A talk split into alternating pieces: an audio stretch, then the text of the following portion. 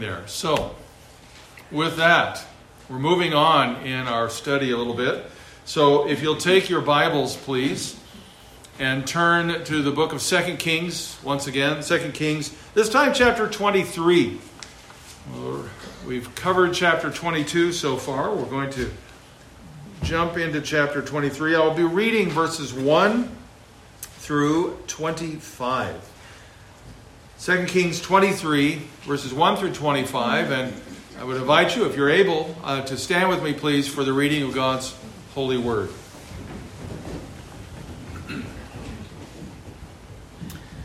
Then the king sent, and all the elders of Judah and Jerusalem were gathered to him. And the king went up to the house of Yahweh, and with him all the men of Judah and all the inhabitants of Jerusalem, and the priests and the prophets, all the people, both small and great and he read in their hearing all the words of the book of the covenant that had been found in the house of Yahweh.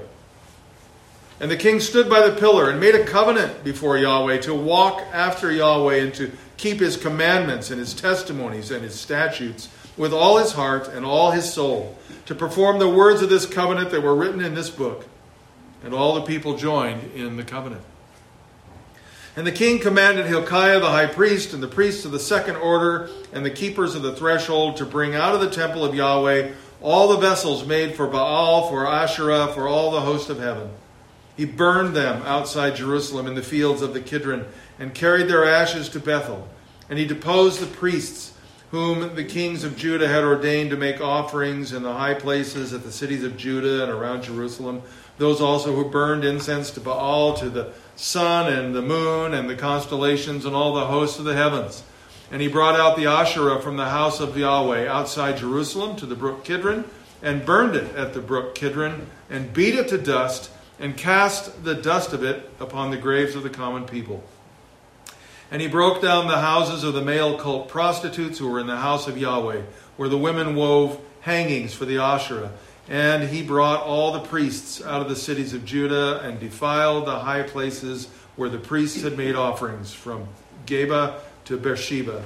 And he broke down the high places of the gates that were at the entrance of the gate of Joshua, the governor of the city, which were on one's left at the gate of the city. However, the priests of the high places did not come up to the altar of Yahweh in Jerusalem, but they ate unleavened bread among their brothers. And he defiled Topheth, which is in the valley of the son of Hinnom, that no one might burn his son or his daughter as an offering to Moloch. And he removed the horses that the kings of Judah had dedicated to the sun at the entrance to the house of Yahweh by the chamber of Nathan Melech, the chamberlain, which was in the precincts. And he burned the chariots of the sun with fire, and the altars of the roof of the upper chamber of Ahaz, which the kings of Judah had made and the altars that Manasseh had made in the two courts of the house of Yahweh, he pulled down and broke in pieces and cast the dust of them into the brook Kidron. And the king defiled the high places that were east of Jerusalem, to the south of the Mount of Corruption, which Solomon the king of Israel had built for Ashtoreth, the abomination of the Sidonians, and for uh, Chemosh, the abomination of Moab, and for Milcom, the abomination of the Ammonites. And he broke in pieces the pillars and cut down the asherim and filled their places with the bones of men. Moreover, the altar at Bethel, the high place erected by Jeroboam the son of Nebat, who had made Israel to sin, that altar with the high place he pulled down and burned, reducing it to dust. He also burned the Asherah. And as Josiah turned, he saw the temples there on the mount, and he sent and took the or the tombs there on the mount. And he sent and took the bones out of the tombs and burned them on the altar and defiled it, according to the word of Yahweh that the man of God proclaimed who had predicted these things. And then he said, What is that monument that I see? And the men of the city told him, It's the tomb of the man of God who came from Judah and predicted these things that you have done against the altar at Bethel. And he said, Let him be, let no man move his bones. So they let his bones alone with the bones of the prophet who came out of Samaria. And Josiah removed all the shrines also of the high places that were in the cities of Samaria, which kings of Israel had made, provoking Yahweh to anger. He did to them according to all that he had done at Bethel. And he sacrificed all the priests of the high places who were there on the altars, and burned human bones on them. Then he returned to Jerusalem. And the king commanded all the people, Keep the Passover to the Yahweh your God, as it is written in this book of the covenant. For no such Passover had been kept since the days of the judges who judged Israel, or during all the days of the kings of Israel, or of the kings of Judah. But in the eighteenth year of King Josiah, this Passover was kept to Yahweh in Jerusalem. Moreover, Josiah put away the mediums and the necromancers and the household gods and the idols and all the abominations that were seen in the land of Judah and in Jerusalem, that he might establish the words of the law that were written in the book that Hilkiah the priest found in the house of Yahweh. Before him there was no king like him, who turned to Yahweh with all his heart and with all his soul and with all his might, according to all the law of Moses, nor did any like him arise after him. God adds his blessing to the reading and hearing of his holy word. Please be seated.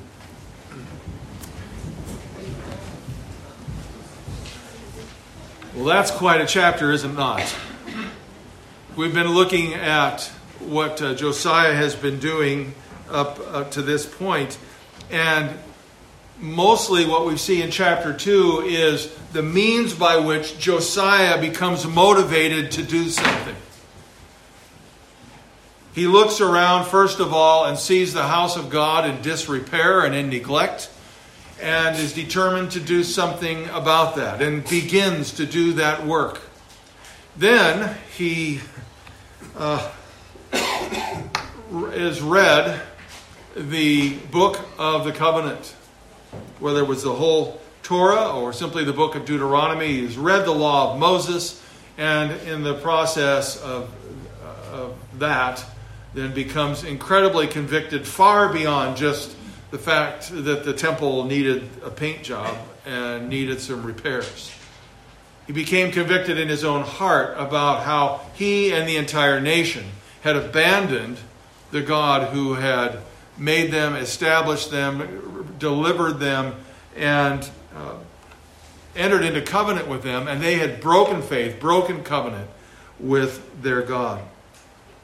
So uh, it behooves us to think uh, highly, does it not, of the place wherein uh, we have a, a testimony for the Lord and be thinking about what that testimony says to those without, as well as when we come in, uh, are, are our hearts lifted up to heaven, or are we more consumed, concerned about lights with noisy fans?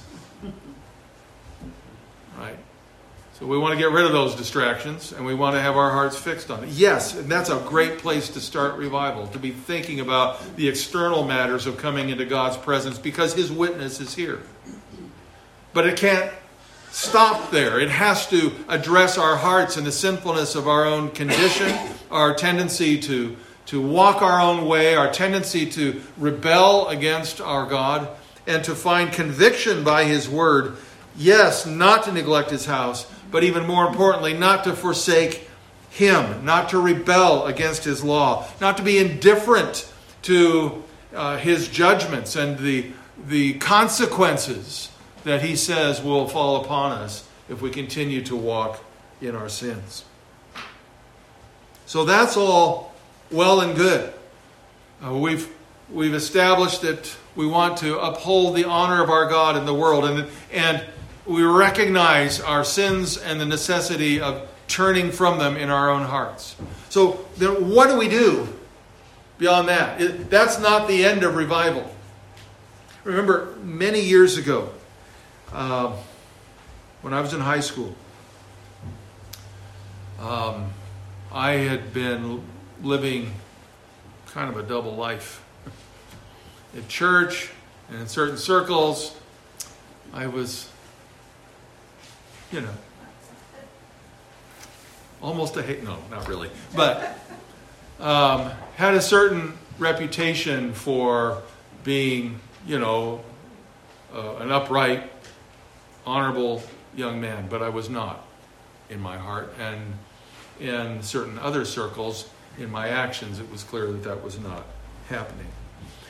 And and there was a series of events. I won't take time here because it doesn't really matter. But the Lord started to work on my heart. And uh, one of the things that occurred was just a series of events with some friends of mine with whom I should not have been uh, so chummy with. Um,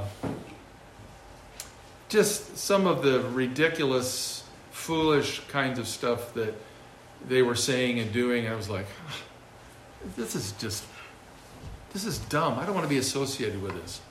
And so I left that group and went and started hanging out with some some uh, other guys that were more upright, um, that um, were more uh, faithful in the things of the Lord, um, at least externally, you know. So I started doing that. Of course, my other friends showed very quickly what great friends they were and turned on me, and which just confirmed in my mind, yeah, I didn't need to be over there.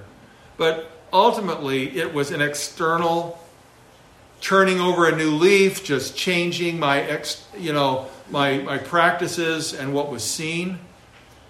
It wasn't until that summer following that that uh, the Lord um, convicted my heart through. Uh, I went to a, a, revival meeting, and the gentleman uh, that was preaching, uh, his name I can never remember, uh, but uh, I hope to meet him again someday.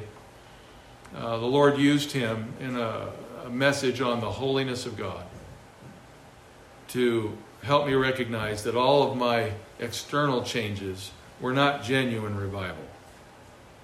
That I was not holy. I was not walking in, in, in honor before Him. And in fact, I was really uh, not even truly redeemed, even though I had believed I was since I was 10.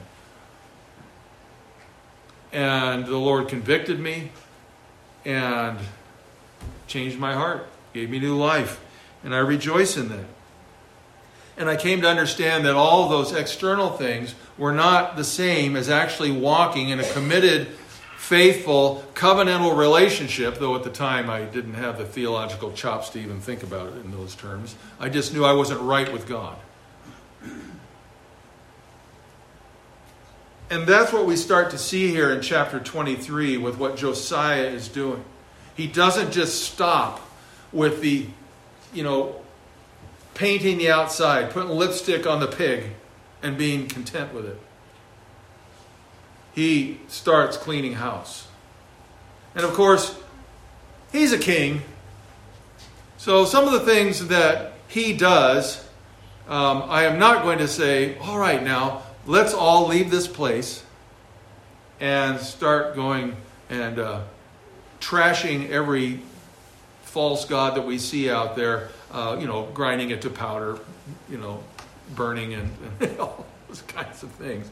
We don't have that authority. We don't have that kind of societal structure that would tolerate that very well. But there's spiritual principles that are invo- involved here that are motivating what Josiah is doing.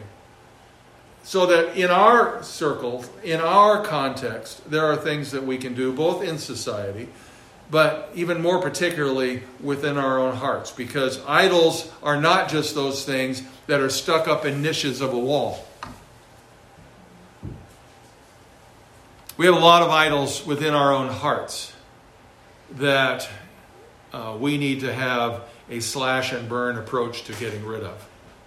But we're all too often a little too timid or a little reluctant to actually get serious about standing in a right relationship with God that is according to covenant.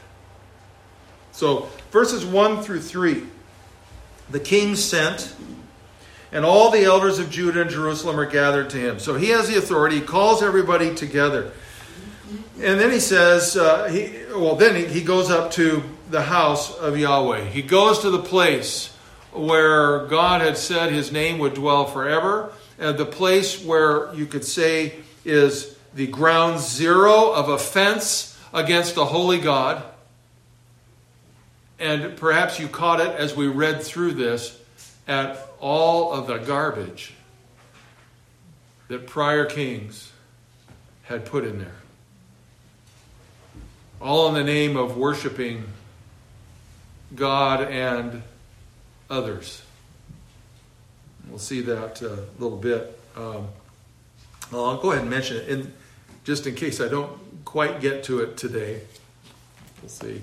Um, in chapter 13, there's a couple of verses that are quite interesting that certainly they apply in that, uh, that particular situation. Or, I'm sorry, I'm, I'm getting way, too, uh, way ahead of myself. Not 1 Kings 13. This is what happens when you skip ahead in your notes and forget what you're doing. 2 Kings chapter 17, just a few chapters back. 2 Kings chapter 17. In verse uh, 33, we read this phrase So they feared Yahweh, but also served their own gods, after the manner of the nations from whom from among whom they'd been carried away. And then you look down in verse 41, same kind of thought. So these nations feared Yahweh and also served their carved images. Their children did likewise, and their children's children, as their fathers did, so they do to this day. The tendency to say, yes, we want to worship God, and we want to add all these other things too because it's really cool, because we want to be like the other nations, because there's some benefit um, either monetarily or from a social perspective, or just I, in my own heart, it just feels right. But Yahweh hates it, this syncretistic view of, uh, of worshiping Him. When uh, I've done a lot of work in uh, the land of Bolivia, and one of the things that uh, was very striking there that you don't see quite as much of here in the United States because uh, this uh, regards the Church of Rome. Uh, the Church of Rome in the United States tends to behave itself a little bit more, tends to be a little bit more sophisticated. All of that comes off in in other countries of the world where they hold, tend to hold sway. And Bolivia was a perfect example. So there would be statues of of uh, Mary around, and um, all around the foot of those statues um, you would see incense being burned, uh, not not uh, the the Roman Catholic fashion, but in the pagan fashion, burning feathers, burning um, llama carcasses, burning all kinds of things. And uh, one of the reasons I, I, remember the one that was particularly striking was they had a lot of high places on the hills, and you would find little burn patches all over the place where people had done all these sacrifices. This is a Roman Catholic country, but these folks would, were covering their bases. And uh, one particular place that was a particularly holy spot, the Roman church had gone ahead and erected a statue of Mary out there so that she'd make sure she'd get her due while everybody else was doing the same thing. And that was just littered with, around the base of it, with all kinds of other sacrifices. Very syncretistic. We're just going to cover all the bases. Make sure that we don't. Kind of like in, in uh, Athens, right? When Paul goes in there and he looks around and they've got all the statues everywhere, and just to cover their bases, they've got one to the unknown God. It's that kind of thinking. And we think, yeah, well, glad we don't do that anymore. And yet, the Western church is filled with all kinds of things that have nothing to do with the worship of the one true and living God. And it's something that we all need to be thinking about. And I'm not saying this to say, oh, look, we're, we're totally pure. We've got to look at our own hearts, our own practices, and think, what are we truly worshiping? Are we worshiping the name on the sign out there? Are we worshiping our status in the community? Are we worshiping? You know, all of those can have a, a semblance of there's a, there's honor in that name. It's important to have a testimony. Are we worshiping uh, the, the, the pleasures and comforts that we want to have? You know, when you go, when you go, uh, for those of you that travel overseas, particularly in third world countries, developing countries, um, you, you know what I'm talking about. I remember worshiping with a church in Rwanda uh, in their church building, which was made out of mud brick that uh, was really only a parapet about two feet high that went around. That was the footprint. There were no walls, there was no roof, but that was their church. How many of us would go regularly to attend church in such a place? How many in, you know, uh, in Western society are more concerned about the comfort of,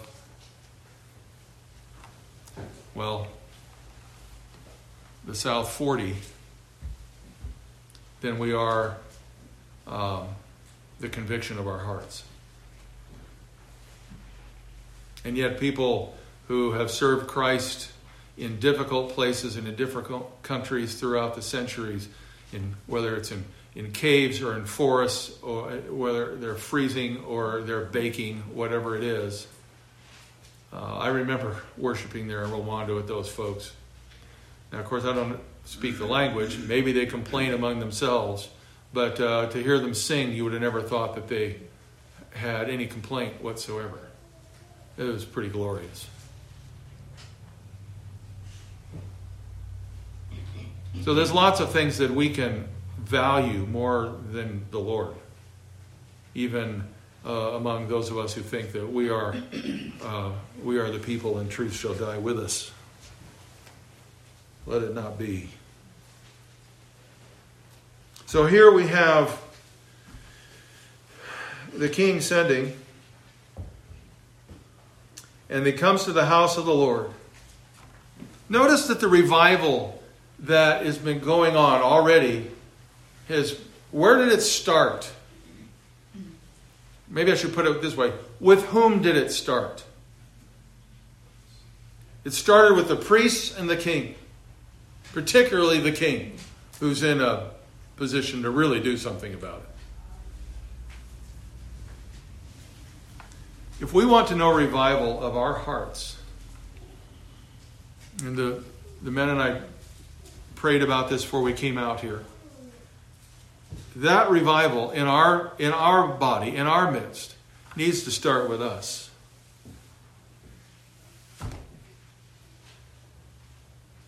There's much that uh, you could. There's a lot of lot of history about revivals in this country and in other places. That um, the what is at least what is called revival starts often seems to start at the grassroots level. But every time it does that, to my recollection in history, there's usually a boast in that that the leadership's not involved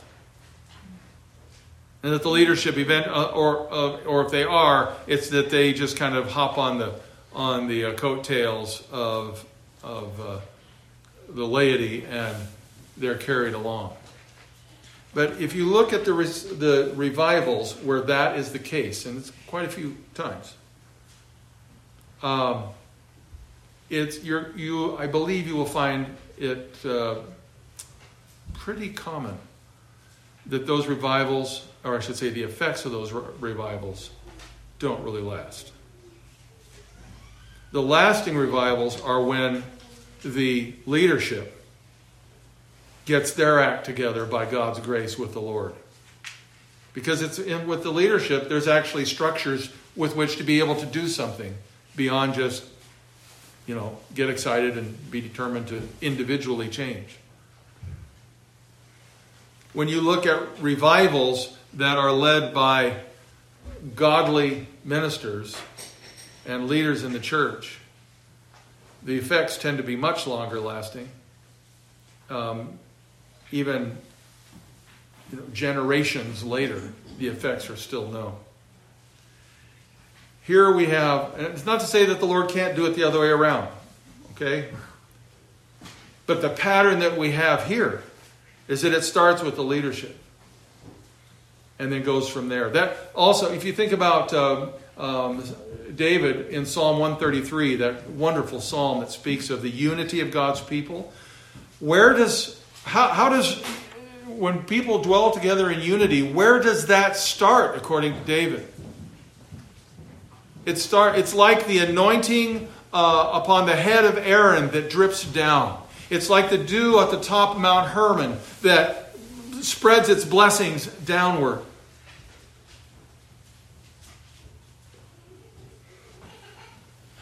And we, as leaders in this church, need to be willing to say, Lord, I believe. Help my unbelief. Lord, start your revival with me. How committed am I to, to uh, uh, being, being walking properly before God? How intense is our grief over sin? We need to lead by example, and certainly Josiah does this. As he recognizes that he is God's king who stands in covenant before God with a particular role to defend God's law before and uphold it uh, uh, among the people. That covenantal leadership that Josiah is exhibiting here is calling others to restoration. So this he's not content to just say, "Well, um, I'm going to be right with God." Now, you know, if I take this too far, if I get too excited about this, I am going to upturn the whole society. People are going to be angry at me. Economically, we could have some serious downturn of things. Um, boy, you know, we want to have peace, so I want to be really careful about having peace. Don't want to upset that. And all too often, I would say, that the reason that the Western church has lost so much of its fervor and so much of its impact in society is because it was too willing to shut its mouth and content itself with being holy within its own walls and never addressing the world out there.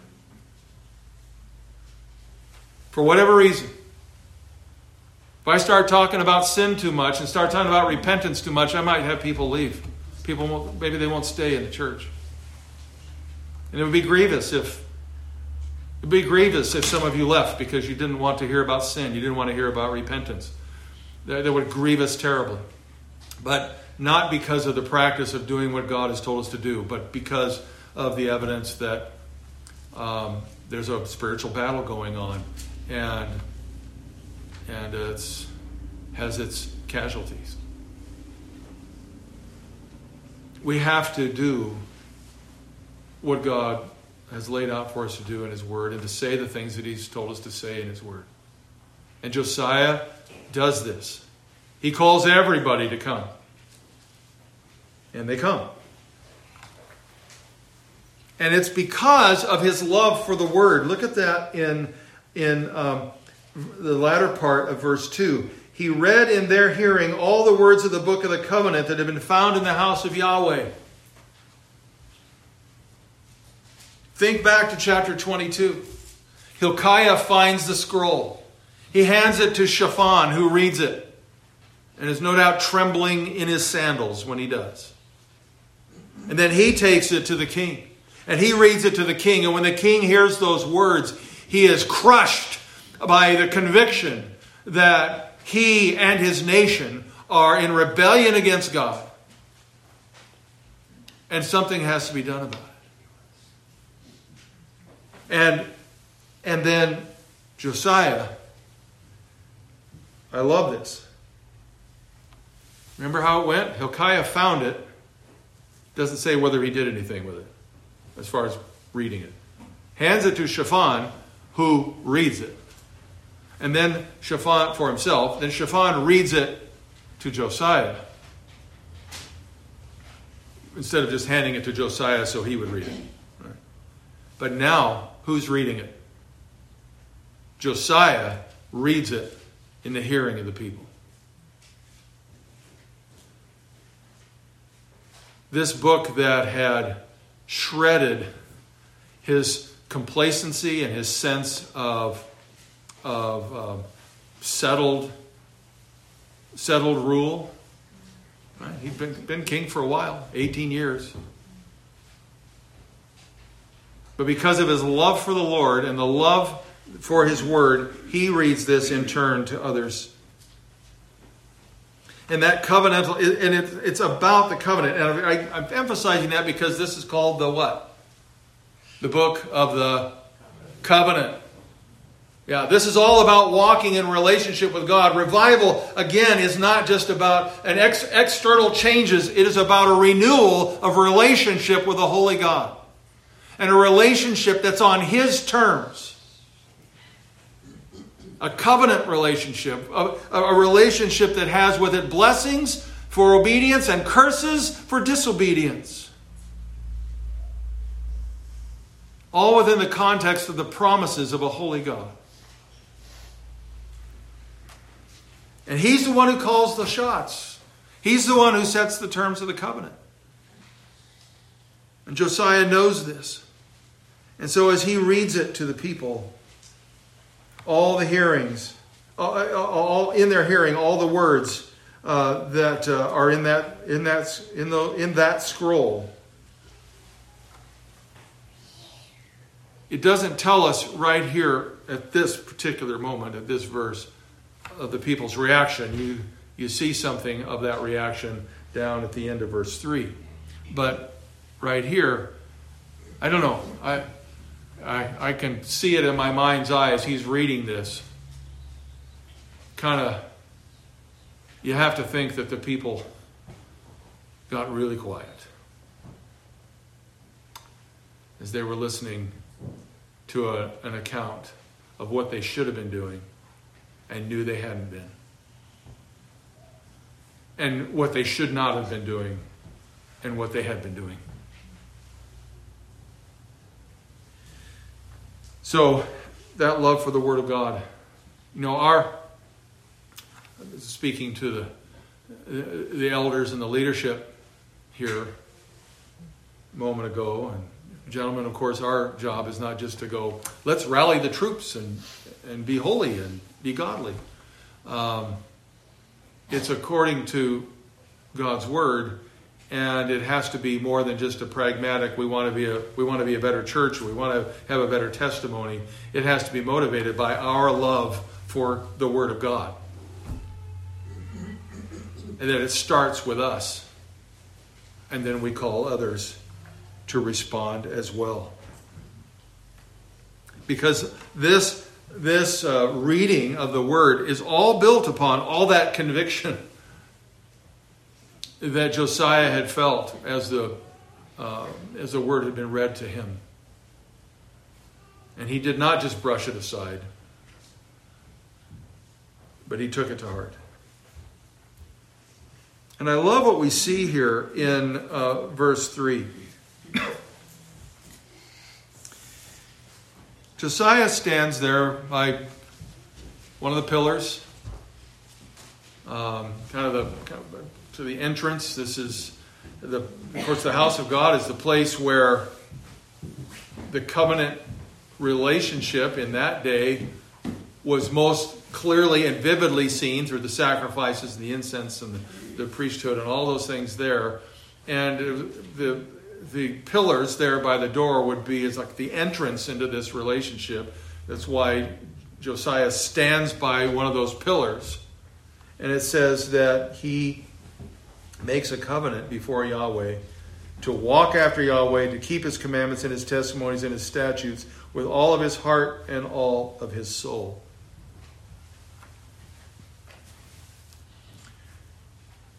What you, what would you think if the current leadership in Washington would stand on the steps of the White House or on the Capitol steps of the Capitol building and confess their sins before God and commit publicly to walk with God, to walk after Him, to follow Him, to walk in obedience to Him and to make the commitment before God that you were willing to do that no matter what the consequences were, with all of your heart, soul, and mind. What do you think this society would do to such a president or Speaker of the House or Supreme Court Justice or anybody? What do you think they'd do? Everything in this society these days is built upon corruption and the profitability of wickedness.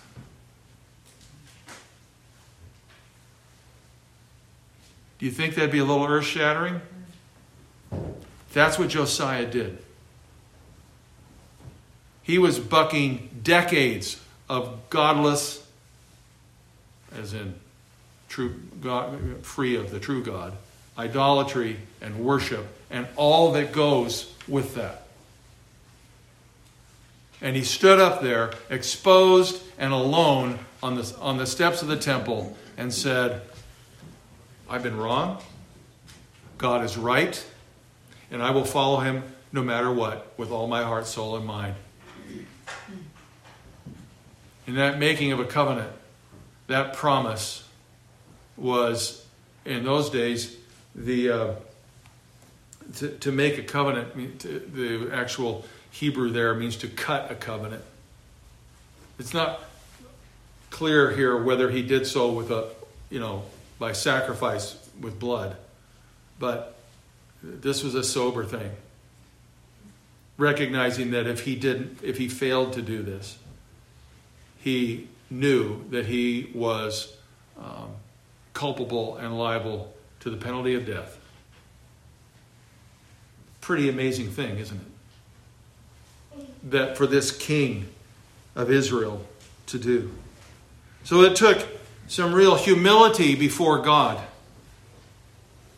It also took humility before the people. How hard is it for us in leadership to admit that we're wrong? And I'm not just speaking of leadership in the church, I just mean if you're in a position of leadership, how hard is it to say to those that are under your authority, I was wrong? It's difficult. May seem nearly impossible. How will I maintain my position? How, how, how will anybody respect me after this? And yet, when you look at this account here and all the stuff that Josiah does, I mean, this makes the, the uh, kind of revivals that people look at now seem like, I don't know what, you know, child's play. This is an upending of everything in society, and yet the people are going. There's there's no rebellion on the part of the people here. He couldn't have done all of this if the people had mounted up an armed uh, rebellion against him. They followed his leadership, clearly respecting him because he had courage and humility. This uh, and, and the humility comes out of his recognition of the relationship covenantally before his God, and courage in the in the face of the people. But notice here that he doesn't when he stands up there, he does not begin with saying, "All right, I'm making this covenant uh, for all of you." This is a personal covenant that he makes before God publicly. He knows that the renewal had to start with him in his own heart. And that faithfulness, then, again, in the covenantal context, encourages others to renew as well. So he, again, leads by example. Look at the latter part of verse 3. To perform, he does, he makes this covenant to perform the words of this covenant that were written in this book, and all the people joined in that covenant.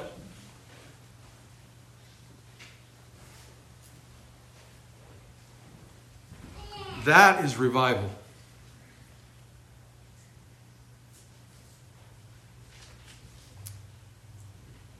When our hearts are truly changed before God, things begin to change in our lives as well. That's, why the thesis of this whole little mini series here is that genuine revival produces genuine results. And those results are, are genuine because they begin in the reality of our hearts. It's easy to put on good works for a little while. It's easy to turn over a new leaf and reassociate with other people. Oh, I might have, you know, some discomfort here and there, a little awkwardness here and there, but relatively speaking, those external changes are pretty easy to do. It's much harder to really deal with rooting out the sins of our own hearts and getting real about who we are truly before God. But genuine, genuine revival does exactly that.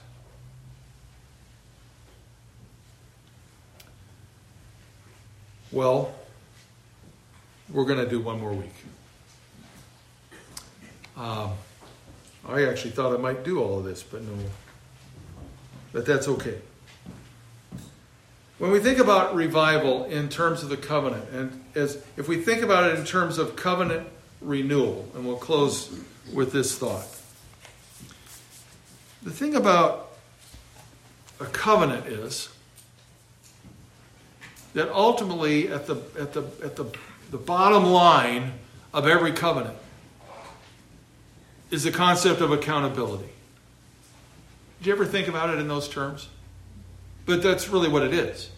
It's whoever sets up the terms of the covenant, that's the, the, the structure by which uh, a person's actions uh, and, and words and so on are gauged and to which you are accountable. Because if you are following those terms, um, the accountability that you you are um, engaged in there, we'll see the blessings of that covenant uh, then be produced. But if you don't, you're accountable also to the curses. Covenant renewal, uh, from our side of things, is God granting us eyes to see that we're accountable before Him and we're determined to be by His grace. If you and I wish to be revived, to really love the Lord our God with all of our heart, with all of our soul, and with all of our mind, to look at our Lord Jesus Christ in wonder and awe, because He is our Savior gave himself on the cross for us because of his covenant accountability to his Father. To rejoice in those things and to have that characterize our life to the point that we put aside every other thing that would get between us and our God, to lay aside the weight that so easily besets us, so that we can run with endurance the race that is set before us. We have to recognize that we are accountable to a God who is offended by sin.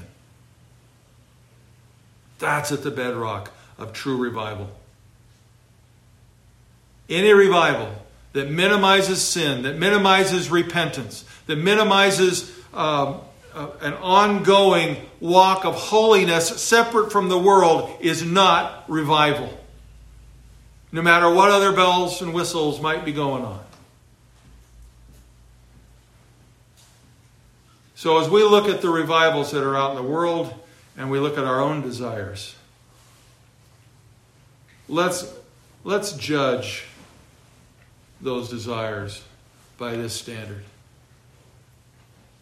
Concern for God's testimony, conviction by His word.